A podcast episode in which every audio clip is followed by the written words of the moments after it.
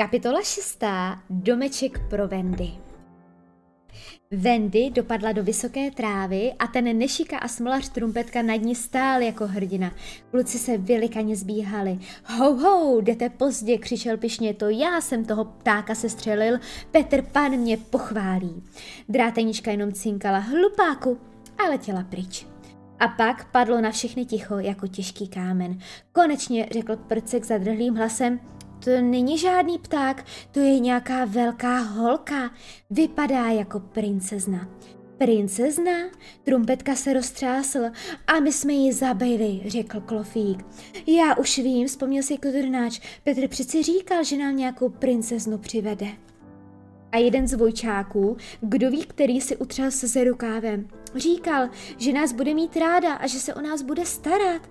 A my jsme ji zabili, opakoval Klofík. Trumpetka byl ve tváři bílý jako mouka a měl i docela jiný výraz než jindy. Už nevypadal ukřivděně, vypadal odhodlaně. Kluci, já jsem ji zabil, řekl, a proto musím od vás odejít. Odpusťte mi, už mě nikdy neuvidíte.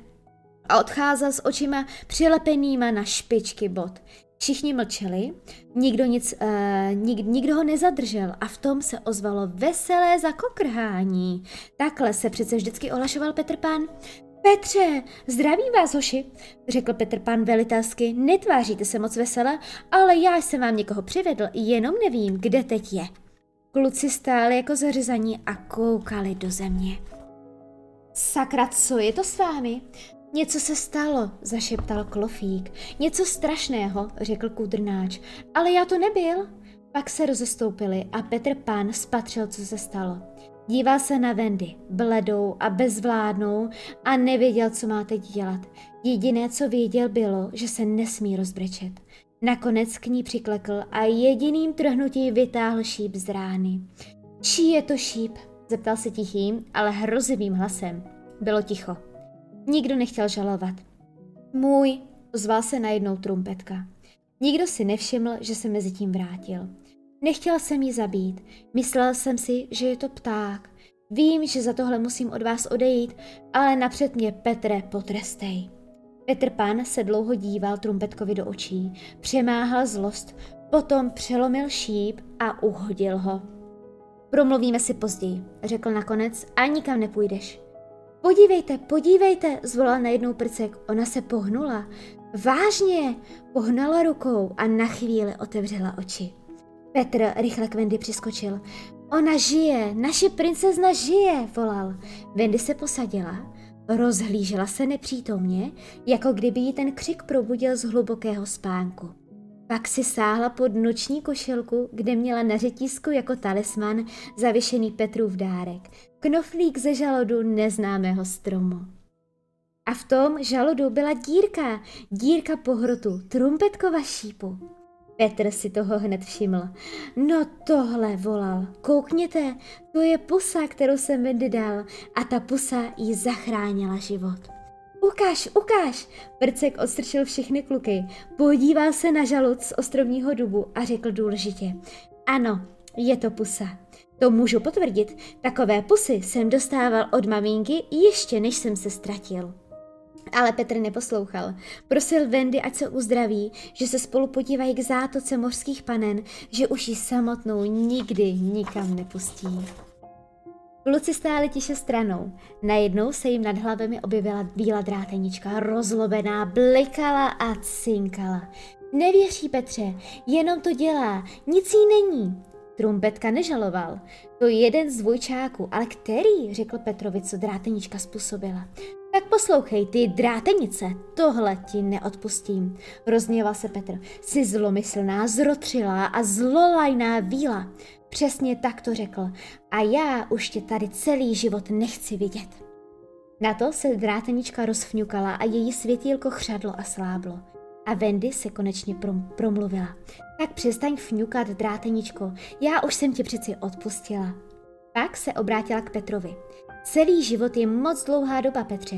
Řekni, že ji nechceš vidět celý týden. Petr Pan se usmál a řekl to. Ale myslíte, že drátenička poděkovala? Kde pak? Štípla Wendy do ruky a odletěla. Takhle zlá dokáže být jen Víla, když má zrovna své blbé, zlé období.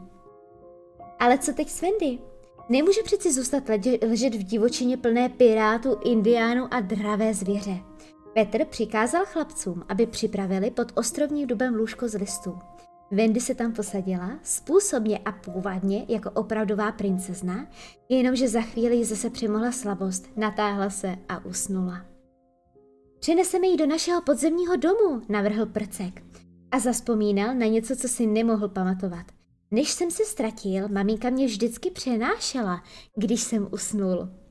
Prcku, přestaň už s těmi svými maminkami. Wendy je princezna a princeznu nemůžeš nikam přenášet. Jako kotě nebo židli, zabručel Petr. Ale tady taky nemůže zůstat, namítl skorušeně trumpetka. Nastydne, něco ji štípne. Princezna nemůže spát pod širým nebem. Tiše, mám nápad, přikrikl chlapce Petr a pak pronesl slavnosti. Postavíme kolem ní dům. Nejdřív z kamenů, krb a kolem toho krbu pokoj, a tak se to dělá v Anglii. A žádný rámus, ať ji nevzbudíte. Zatraceňáci se dali hned do práce. Navršili ploché kameny a postavili krb. Pak přinesli z hromady dřeva prkna, latě a plaňky a postavili kolem krbu dřevěné stěny. Stloukli docela potichonku širokou postel a zbyli stůl. Petr trval na tom, že to nesmí být obyčejný stůl, a tak mu přidal ještě jednu nohu. Takový pětinohý stůl vypadal opravdu dost neobyčejně. Všichni až na Petra byli v plné práci. Petr jen radil, ukazoval a napomínal a bylo mu tak hezky a měl tak lehonké myšlenky, že se doslova vznášel. Domeček pro Wendy už stál mezi stromy. Malý, ale krásný jako lesní palác pro princeznu. Petře, Petře, ozval se najednou. Kluci všeho nechali a seběhli se. Kdo je to? Ptali se Petra, ale ten jen kroutil hlavou. Ach jo, ty jsi zase zapomněl, co? Já jsem přece John. A tohle je můj bráška Míša. A byli to oni. Snesli se k zemi za planinou a sem už došli po svých utrmácení a ospalí. Johne, Míšo, zvolal Petr přehnaně nadšeně, protože se styděl za svou zapomnětlivost. Už jsem vás chtěl jít hledat, vymýšlel si.